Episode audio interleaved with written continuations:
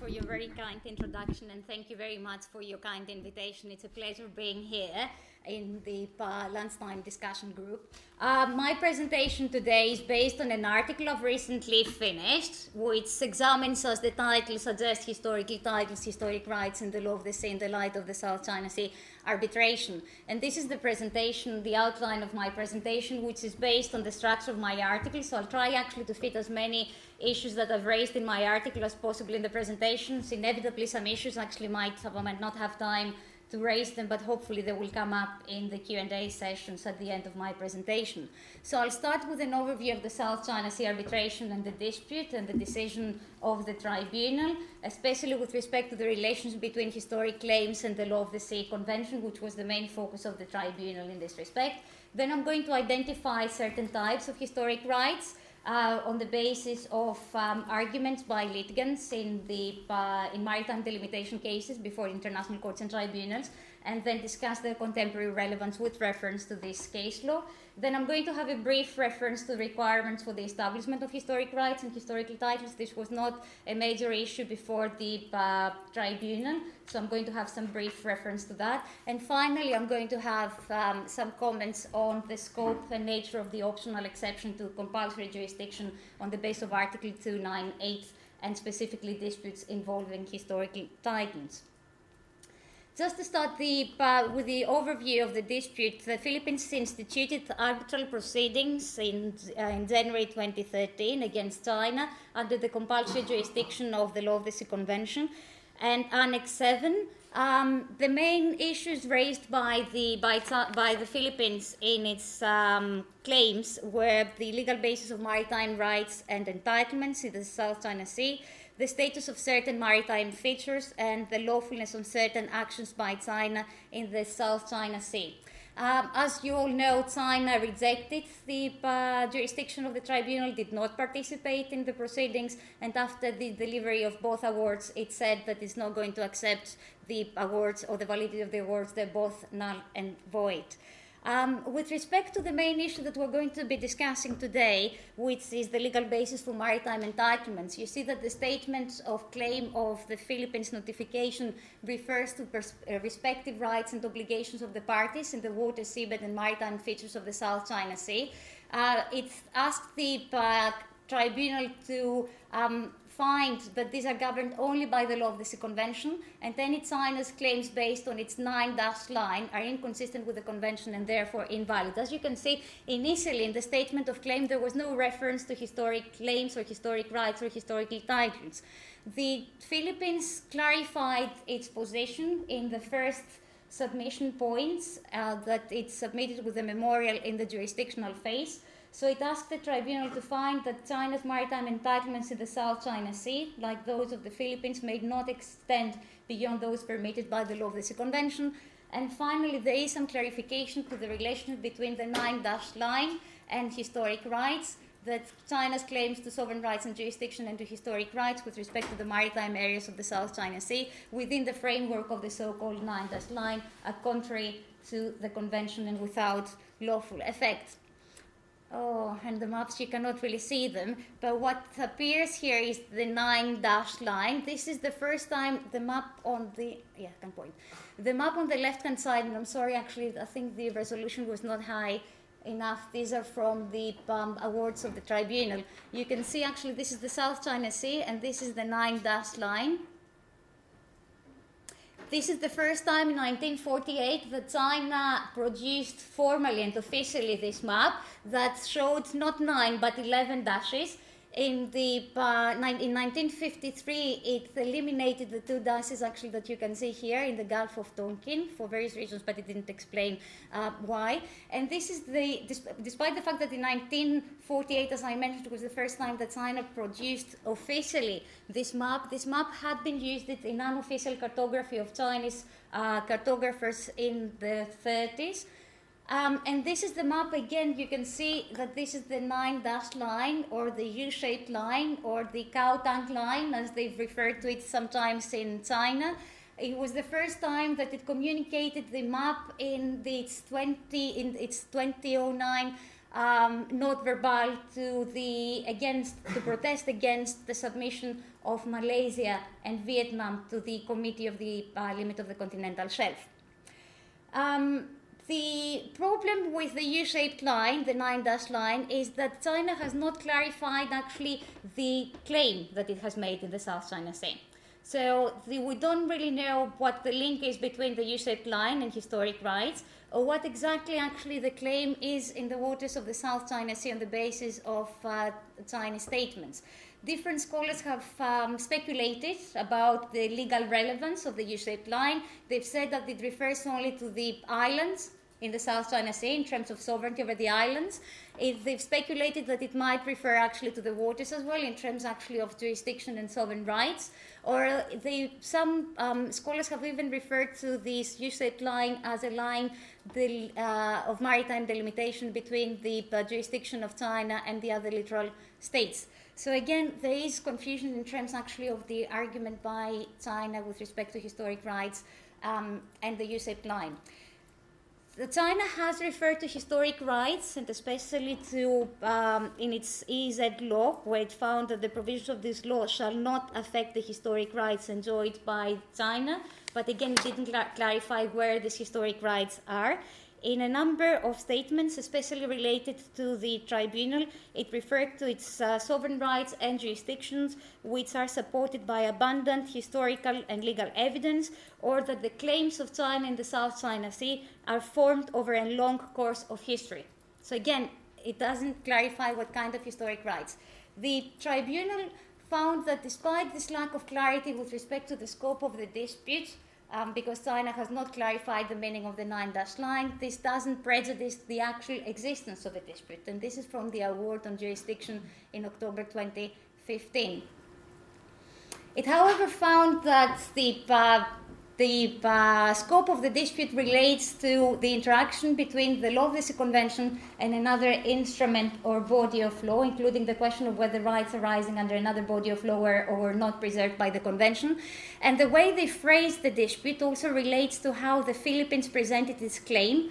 The main argument by the Philippines was what any kind of historic rights that China might have had before its uh, ratification of the Law of the Sea Convention have been superseded by the uh, Law of the Sea Convention. So this is the main argument that it made. Supplementary, it said actually that uh, China had never had historic rights, but the main argument was that the Law of the Sea Convention has um, superseded and prevails over any previous historic rights.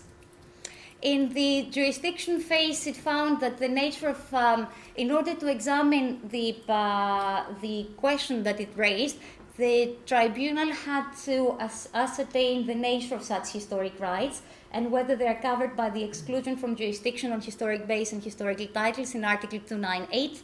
And this is because in 2009, uh, um, China had filed declaration regarding the um, uh, exception of uh, the compulsory jurisdiction of the Law of the Sea Convention with respect to historic bays and historical titles. So, in the jurisdiction phase, it reserved the decisions on its jurisdiction for the merits. And the first thing that the tribunal did in the merits, and I think that's also one of the important elements of the tribunal, it tried to uh, explain what this historic claim by China was. So it referred to Chinese state, uh, statements, to Chinese legislations, Chinese practice in the South China Sea, and it found that China is committed to respect both freedom of navigation and overflight.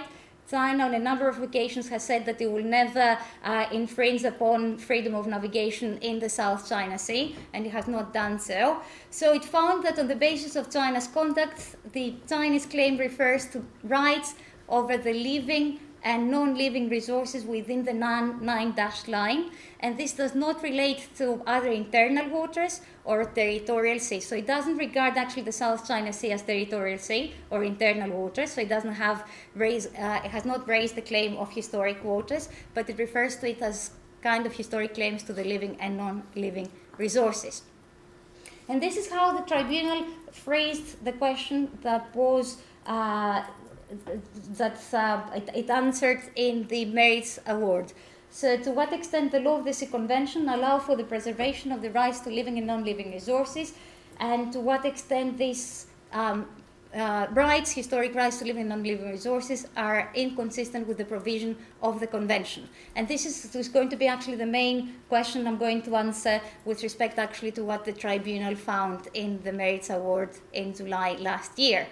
The uh, tribunal accepted the, claim, the claims by the Philippines. It found that uh, um, when China ratified the Law of the Sea Convention and when the Law of the Sea Convention entered into force, any kind of historic rights it had were superseded, both as a matter of law but also as a matter of facts between the Philippines and China. And this was because of the limits of the maritime zone provided for by the convention. So the main argument, the, the, the main findings was that only those pre-existing rights that are expressly provided by Article 10 on historic bays and Article 15 on the delimitation of the territorial sea and potential circumstances with respect to historical titles are not incompatible with the law of this convention and are therefore preserved.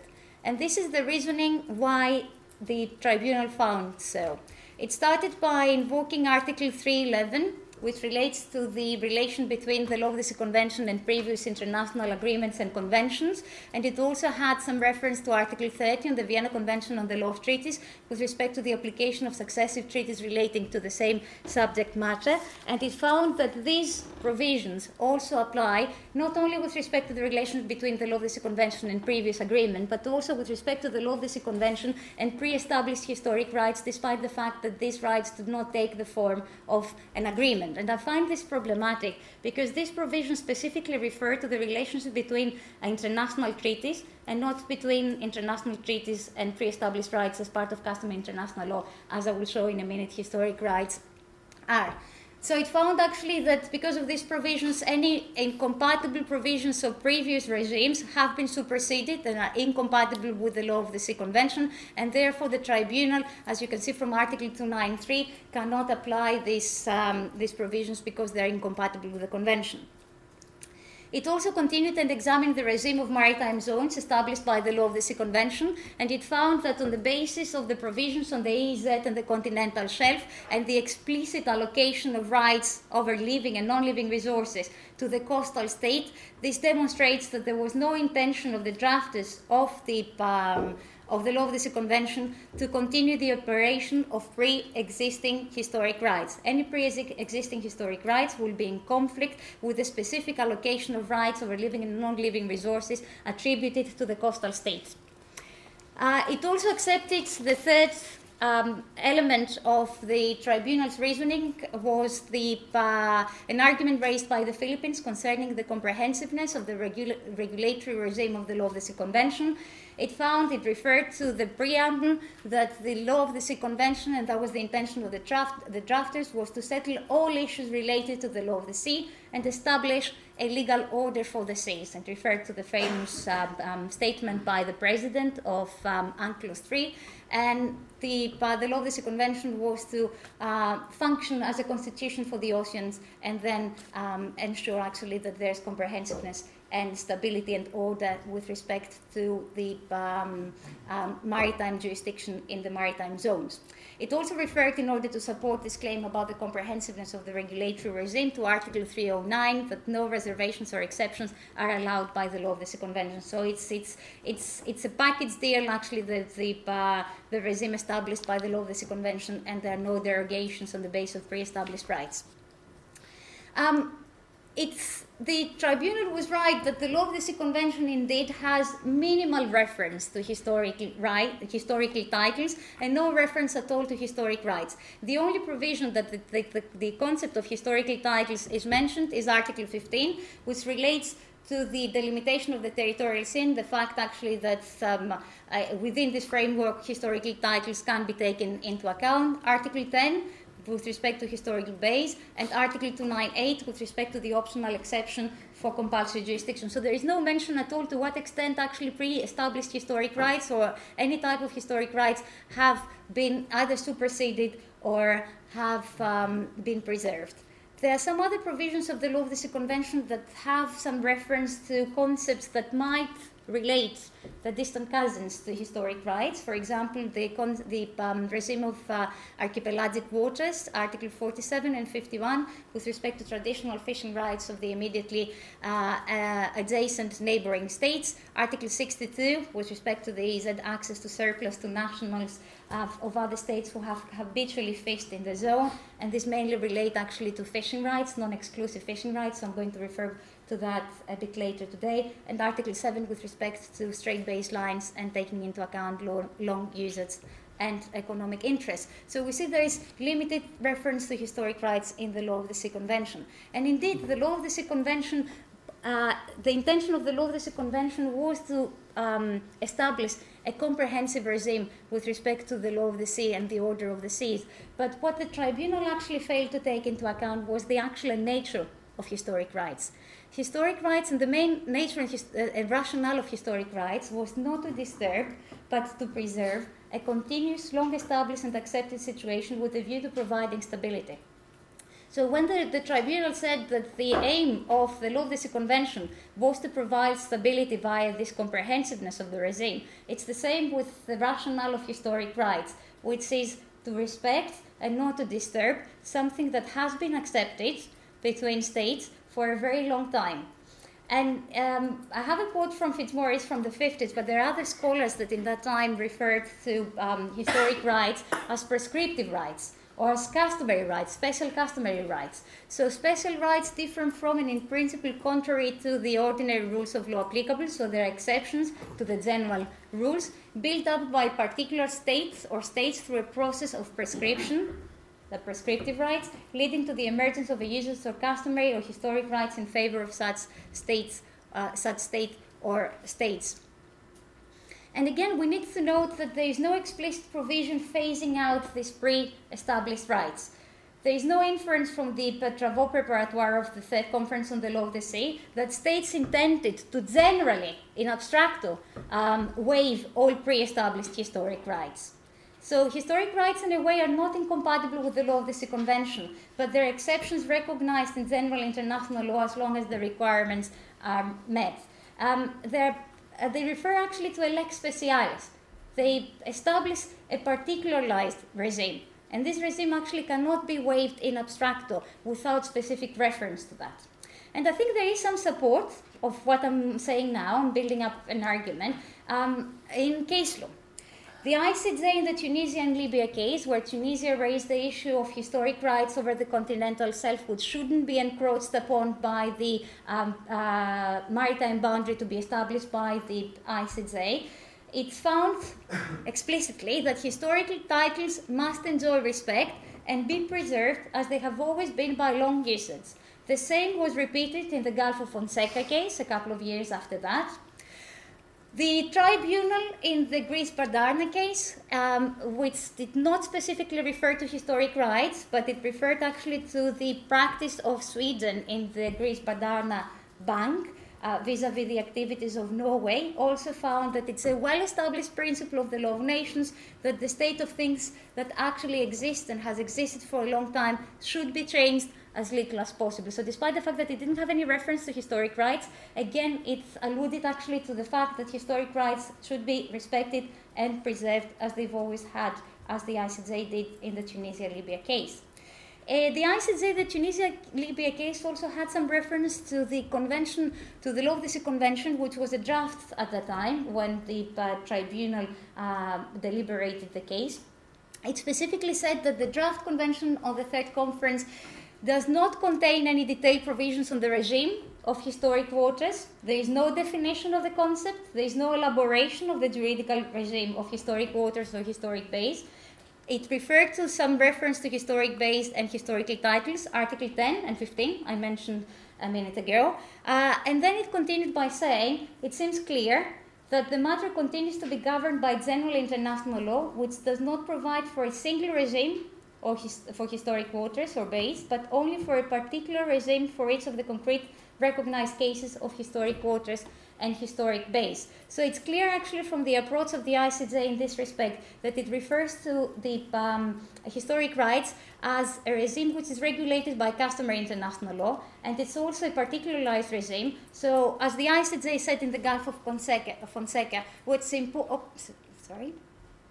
What's important is to investigate the particular history of the Gulf of Fonseca to discover what the regime of the Gulf is. So, it's, it's, it's a special, particularized regime in this respect. In the Eritrea Yemen case, again, this relates to non exclusive fishing rights, traditional fishing rights. I'm going to come uh, back to that when I'm going to discuss non exclusive fishing rights.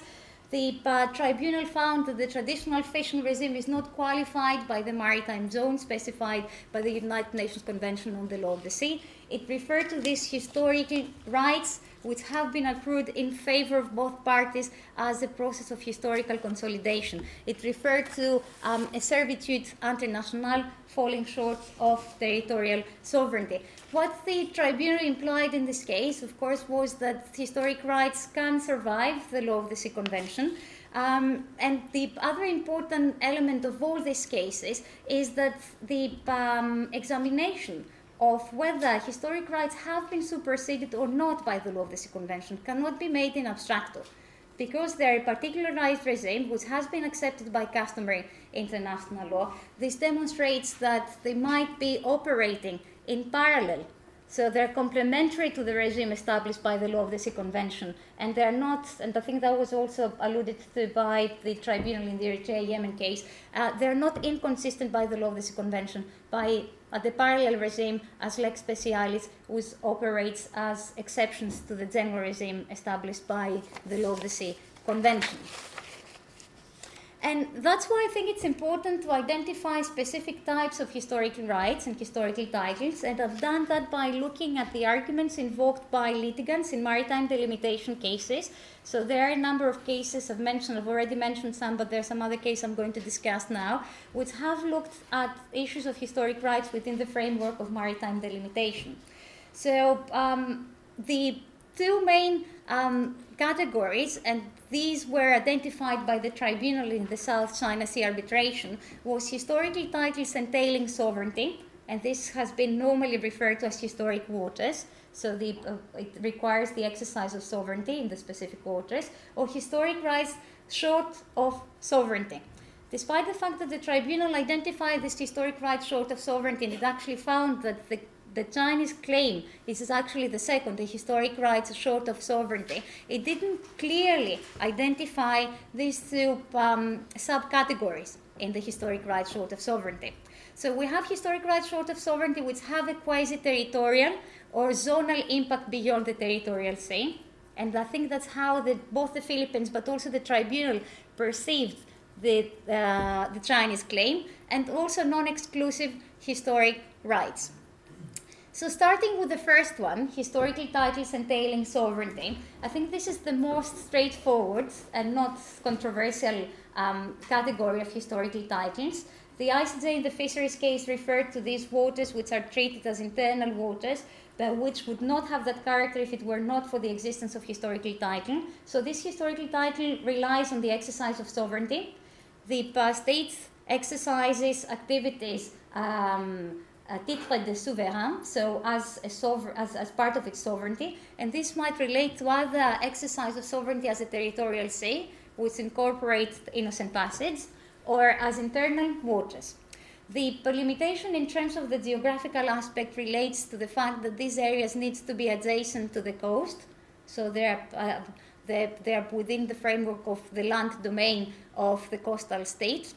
And uh, as the tribunal rightly said, it's clear actually that reference of historical titles within the framework of the delimitation of the territorial sea implies that these titles, historical titles, have been um, have not been superseded by the law of the sea convention, have been preserved explicitly by the law of the sea convention, and these are historical titles referring to sovereignty. Historical rights short of sovereignty, but with a quasi-territorial or zonal impact, are more controversial. Um, they relate to the exclusive exercise of sovereign rights. So they don't relate to the exercise of sovereignty, because that will refer actually to the access to the historical titles we mentioned before. But at the same time, the coastal state exercises exclusively to the exclusion of others, and it excludes others actually from the exploitation of resources, fishing or exploitation of um, non-living resources on the continental shelf, um, as sovereign rights, as jurisdiction. And this can be identified by the fact that they have been inv- invoked by litigants within the framework of maritime delimitation. For example, in the Tunisia Libya case, Tunisia's argument um, related to the acquisition of historic rights over a substantial area of the seabed, and this was based on long established interests and activities of its population in exploiting the fisheries of the beds and waters of the Mediterranean off its coast. This related actually to the continental shelf. The tribunal, the, the court, the ICJ, as I mentioned at the beginning, generally found that historic rights should be respected, and that was a general comment it made, but it didn't examine the validity of the historical rights um, invoked by Tunisia because the maritime boundary, it found that the maritime boundary did not encroach upon this right. So in a way, indirectly, and as Kolb says, it accepted this historic right, but without really examining it, because it found that the historic, the, the, the maritime boundary did not encroach upon these rights. But what we can see actually from Tunisia's argument is that it referred to um, these historic, historic rights related actually to the living and non, mainly the living resources on the continental shelf. This was about sponge fishing and sed- sedentary species. In the Qatar Bahrain case, again, Bahrain raised the issue of uh, its activities, mainly pearling on the continental shelf in the banks, and argued that these areas should be attributed to it and should not be encroached by the maritime boundary. The ICJ examined this claim, but it found that there was no evidence of exclusive activities. It found that fishermen from all neighboring countries were engaged in pearling activities in the bank. So, what was missing in this case was the element of exclusivity. So there was no exclusive exercise of sovereign rights.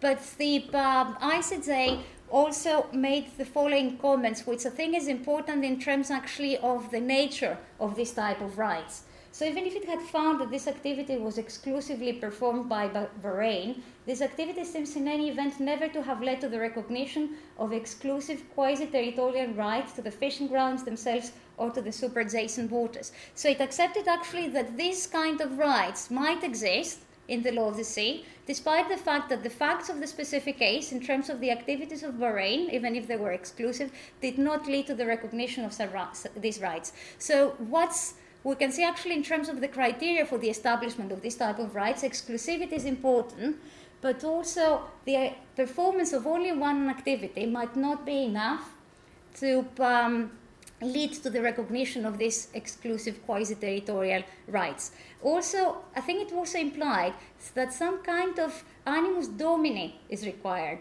not of the sense of a sovereignty, as we saw actually with historical titles, but some kind of animus domini, the fact that these waters are exclusively, um, exclusively pertain to the coastal states um, claiming them. In the Trinidad and Tobago and Barbados arbitration, again, Barbados' argument related to the maritime delimitation that the maritime delimitation should take into account a centuries old history of artisanal fishing the argument by Trinidad and Tobago is really, really interesting, again, in terms of identifying what states think about this type of rights. So, Trinidad and Tobago found that recent decisions uh, suggested that recent decisions have suggested that historic activity, whether in the form of fishing activities or other forms of resource exploitation, could be relevant to maritime delimitation, but only if they led to or were bound up with some form of recognition of territorial rights. So again, issues regarding exclusivity and these uh, rights over either the, um, the waters or the continental shelf need to be claimed on an exclusive basis in order to have some impact on the delimitation of the, of the various maritime zones.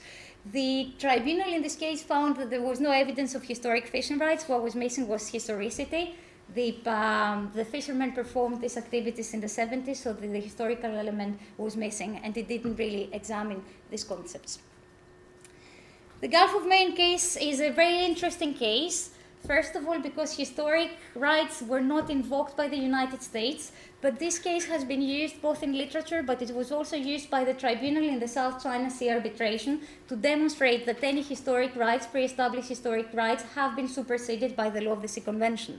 The United States argued that fishing and other maritime activities were a major relevant circumstance for the purpose of reaching an equitable solution to the delimitation uh, problem. The ICJ chamber uh, acknowledged that the United States have not invoked historic rights, but it found that the argument by the United States resembles to an extent the existence of fishing, historic fishing rights. But what it found was that in the area that the United States was performing these activities, it was as part of the uh, freedom of the high seas, and other states were also performing these activities, so there was no exclusivity. What the United States might have acquired at that time was an actual predominance. And this preferential situation, which was not on the basis of exclusivity, was did not continue following the adoption of the Sea Convention. So it didn't make any arguments related to the relationship between the Sea Convention and pre-established rights, but it found that in the specific facts that it had before it, there was no exclusive exercise of fishing activities, but they were only part of the um, high seas. Sorry. What can be, uh, what can we conclude from all these cases? I think what can be concluded was that the ICJ and tribunals discussed historic rights without raising the issue to what extent they have been superseded generally by the law of the Sea Convention. So it does demonstrate that the ICJ and those tribunals have engaged with the debate about the existence of historic rights beyond the territorial sea, which might have a zonal impact, um, might be quasi territorial rights beyond the territorial sea. The question that arises in this respect, though, is to what extent these rights might exist beyond the uh, beyond maritime delimitation. All the cases I've mentioned and all the instances that states have invoked this type of rights was within the framework of maritime delimitation despite the fact that there's no argument apart from China's claim uh, for a, um, um, a, historic right, a quasi-territorial historic rights with a zonal impact beyond the territorial sea, I think the approach of the states can demonstrate, and this is an argument made by Kolb, Robert Kolb, when he was he was examining the Tunisia-Libya case, but also the Grisbadarna arbitration, that this was not rights which were taken as relevant circumstances for the delimitation of the maritime zone, but they were prescriptive rights. So, which again demonstrates actually that these prescriptive rights might exist even beyond the framework of maritime delimitation. So, the um, second category of historic rights short of sovereignty that I've identified that has also been discussed by the tribunal was non exclusive historic rights. These relate to activities performed in a non-exclusive way. So this coastal state, the state does not exclude other states from the maritime zone. They do not have a zonal impact and therefore would be recognized in the maritime zones of other states. And these mainly have been referred to, and the tribunal also um, acknowledges that, with respect to fishing rights or even passage rights in the maritime zones of other states. Uh, this has been clearly supported, and this is the main case where the issue of non exclusive fishing rights has been raised by the tribunal in the Eritrea Yemen case. So, the Eritrea Yemen case, as I mentioned before, they refer to these historic rights which have been accrued in favor of both parties through a process of historical consolidation, a servitude international. They're falling short of territorial sovereignty. They relate actually to certain aspects of the res communis, which have been uh, um, in the area for many centuries, and the seas actually were traditionally open to fishermen of both states. So these relate actually to free access. They're not shared rights the um, tribunal clarified that. They relate actually to a regime of free access and the fact that uh, fishermen of both Eritrea and Yemen can enjoy access to these um, the fishing grounds um, on the basis of this historical consolidation. How does this relate to the South China Sea arbitration? The tribunal did not discuss these non exclusive traditional fishing rights within the framework of submission 1 and 2 It had already found that any pre existing historic rights have been superseded by the law of the Sea Convention. But then it came back to the issue of these traditional fishing rights within the framework of submission 10 of the Philippines. So Philippines had asked the court to find that China has unlawfully prevented the uh, Philippine fishermen from pursuing their livelihoods by interfering with traditional fishing activities at Scarborough Shoal. And you can see actually where Scarborough Shoal is. It's here just off the coast of the Philippines and just by the Spratly Islands. You cannot see them. The Spratly Islands are here a bit lower. And this is Scarborough Shoal. The sovereignty over Scarborough Shoal is disputed between three states two, two states and a half. Um, China, Taiwan, and uh, and the Philippines. Um, so the uh, issues of sovereignty were outside the jurisdiction of the um, arbitral tribunal. So the Philippines could not really argue that the activities of China with respect to interfering, inter- interfering with um, historic right, with uh, the, the rights of the fishermen in the um, territorial sea of Scarborough Shoal was an infringement of its sovereignty because the sovereignty issue was open. So in a way, it rephrased in order to evade, in order to circumvent the issue of jurisdiction, it rephrased the, um, the, the, question, and then it said actually that um, the Philippine fishermen, they have been enjoying traditional fishing activities for a very long time, and China's uh, interference with these activities was a violation of international law. And in order to distinguish between what has been perceived as historic rights and what it's referred to as traditional or artisanal fishing rights. And this is exactly what the Philippines uh, had done in order to avoid this inconsistency in their argument with respect to the non supersession of historic rights, but the existence of traditional fishing rights. They didn't refer actually to them as historic rights, but they referred to the law applicable to traditional fishing. So it found that these traditional artisanal fishing rights, they were not rights which belonged to the state, but there were private rights akin to a property. And you can see that in, in this quote, actually, they've identified a number of issues with respect to the nature of these rights, that they're private rights, with respect to the beneficiaries, but also the qualitative issues with respect to the scope and the content. They belong to uh, the community, the fishermen, who have been fishing for a very long time on the basis of this long standing practice, and they're also um, different from any kind of other historic rights, especially industrial fishing, because they derive from uh, traditional practices. Um, and they specifically refer to the Eritrea Yemen case, and, and a specific quote in that case that the, with respect to the non application of the Western legal fiction, whereby all legal rights, even those in reality held by individual, individuals, were deemed to be those of the state. So again, it referred to that in order to demonstrate that these historic traditional rights, they were not private rights, but they were rights actually belonging to individuals. This is a bit problematic because indeed the Eritrea Yemen arbitration referred and incorporate this comment, but they also refer to certain historic rights which accrued in favor of both parties.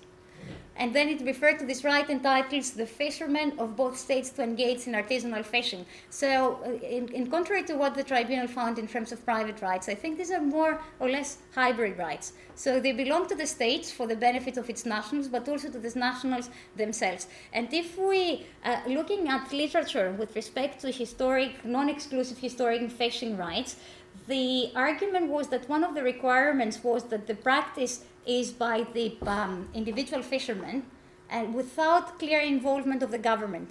So, in contrast to historical titles or historic rights short of sovereignty with a zonal impact, the uh, contribution of the state with respect to the development of these rights was not necessary. So, again, that's why I think that these are hybrid rights. Um, sorry. Um, with respect to the content and the scope of these rights, these, uh, these were linked with the rights of local people to pursue their livelihood. And this is a really interesting point because it has been raised by um, um, states within the framework of maritime delimitation. And especially it was accepted only in one case, the Jan Mayen case, where the, the dependence of the local of the local population with respect to fishing resources in terms of their livelihood had an impact on the maritime delimitation the um, exercise, and, and, another interesting element in that respect, because I think the tribunal took a bit of a human centric view of the law of the sea. Um, it has been raised, for example, by Barbados in the Trinidad and Tobago and Barbados case within the framework of also human rights. Barbados invoked human rights with respect actually to the right of fishermen to pursue their livelihood with respect actually to the maritime delimitation. The exercise relates to the tradition and customs of the community so there is a qualitative element related to the fishing gear, the customs, and the traditions of a community. So there is a clear contrast actually with industrial fishing. This artisanal fishing is simply carried out on a small scale using fishing methods, etc. So again, these are elements that the tribunal identified, but at the same time there was lots of uh, un, um, ambiguity in terms of the scope, in terms of the beneficiaries. But there's some interesting elements in that in terms of traditional fishing rights. What I find problematic was that the tribunal accepted that these traditional fishing rights only have been preserved in the territorial sea and not in other maritime zones.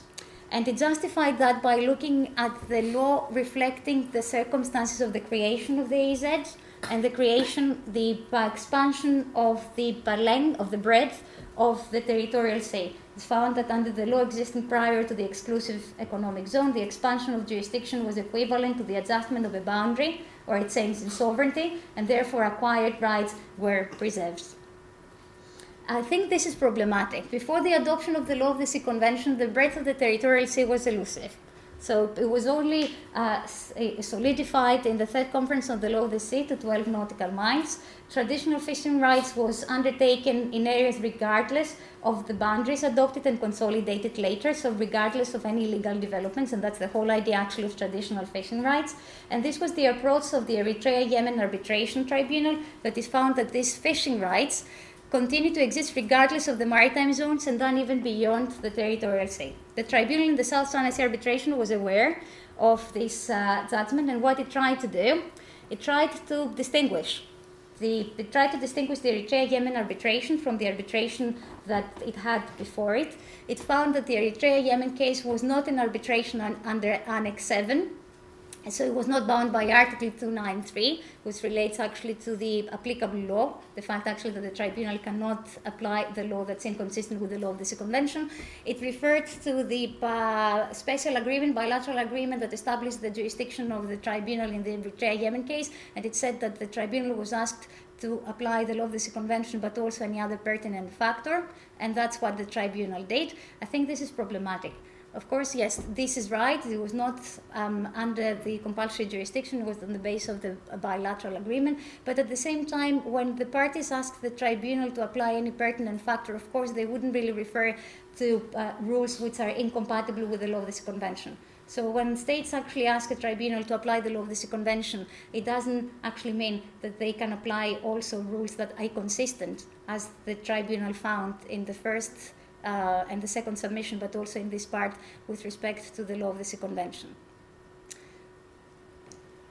Um, the main, the key argument, and this has been raised, and I think that was, the, uh, it has been raised in literature as um, uh, an important argument with respect to the EEZs and the um, non-preservation of any kind of historic rights or historic fishing rights within the, um, uh, the is Article 62, paragraph 3 that refers to the access of other states to the surplus that they need to take into account in terms of harvesting part of the surplus, the need to minimize economic dislocation of states whose nationals have habitually fished in the zone. You see, there is no mention to historic rights here, there is no mention to traditional rights, only to uh, states whose nationals have habitually fished in the zone. And the tribunal found actually that this is evidence of the fact that any previous fishing rights in the EEZ has have been um, superseded.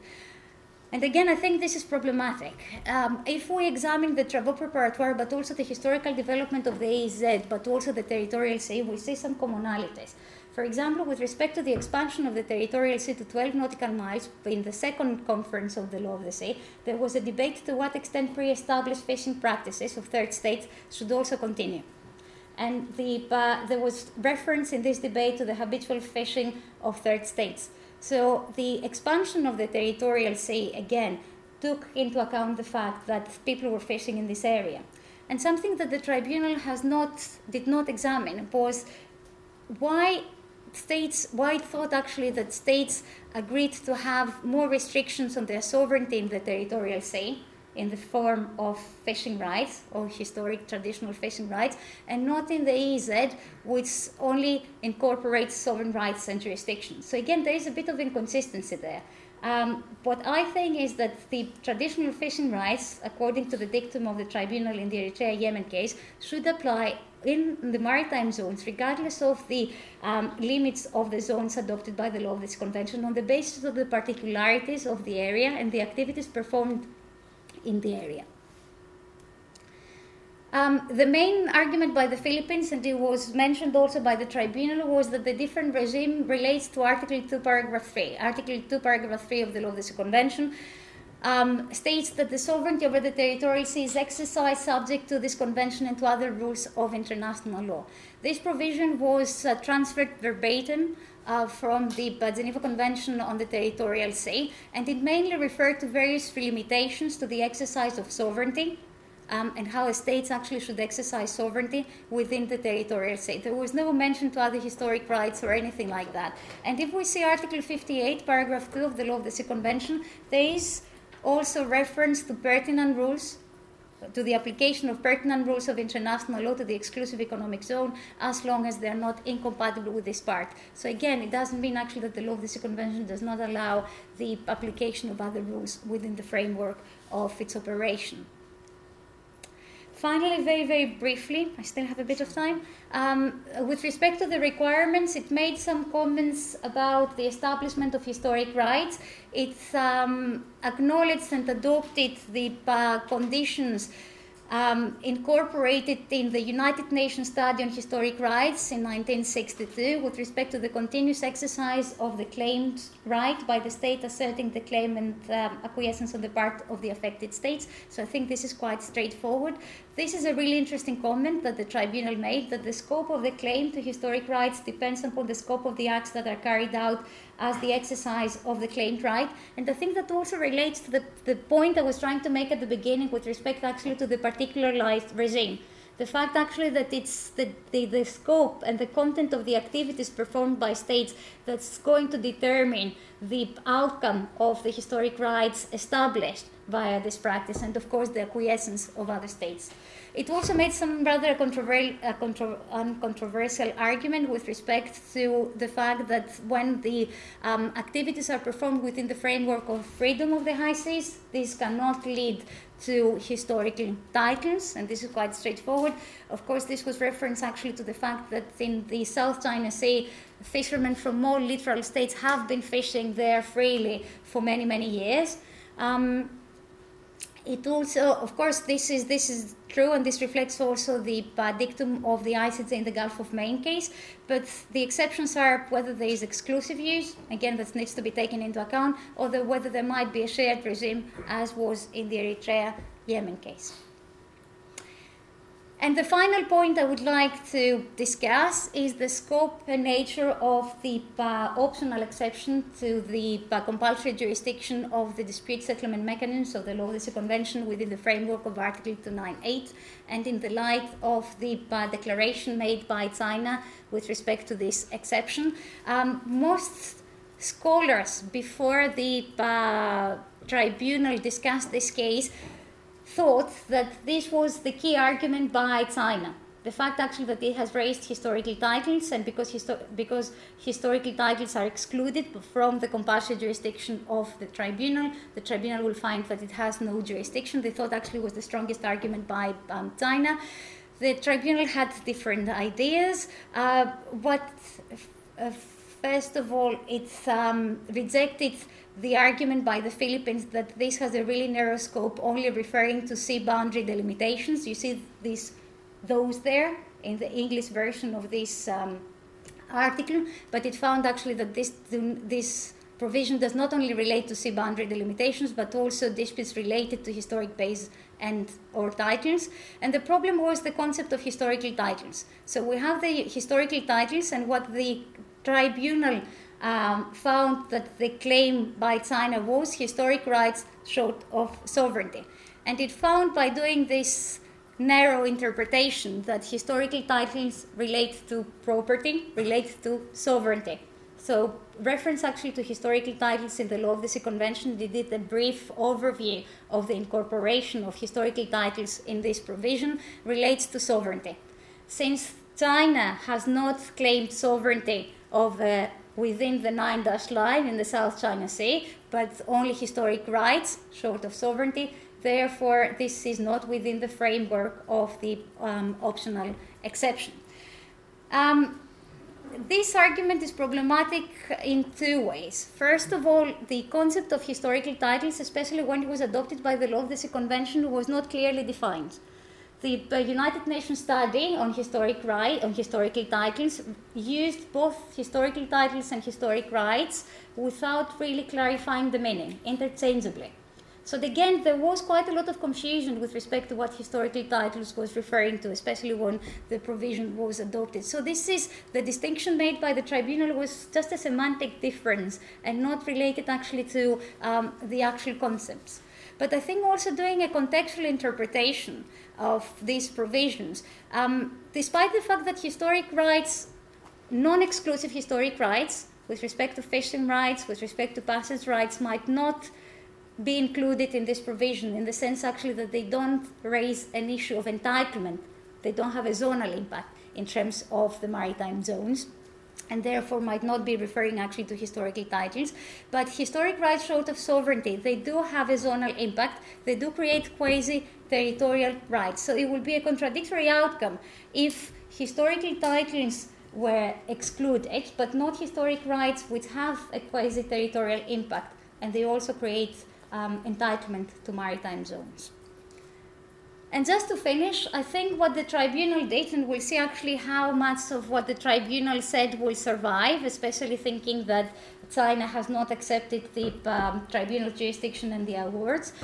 It significant, significantly restricted the scope and contemporary relevance of historical claims. And to an extent, this is understandable because excessive claims to maritime zones might destabilize the regulatory regime of the Law of the Sea Convention. So the tribunal was really protective of the integrity of the Law of the Sea Convention and especially of the jurisdictional framework that was were, were solidified in the convention. But at the same time, we need to take into account the, nation, the, the nature and rationale of historic rights, this preservation of stability, that is also included in the concept of historic rights. The undisturbed, long established situation, and uh, the fact actually that we need to take into account particular circumstances and realities of a maritime area. Because historic rights are, are an exception to general rules related to maritime jurisdiction, they have a high threshold of evidence, and this is the reason why, in all the cases that I mentioned, the tribunals have not found, on the basis of the facts, that historic rights had been established. So again, we have the high threshold, but at the same time, we cannot consider the preservation of historic rights in abstracto vis-a-vis the law of the Sea Convention. What we need to discuss and examine is the specific particularities of its historic claims in order to ascertain what's the relationship between these claims and the law of the Sea Convention. I think that's my last slide. Thank you very much, and I'll be happy to take any questions that you might have.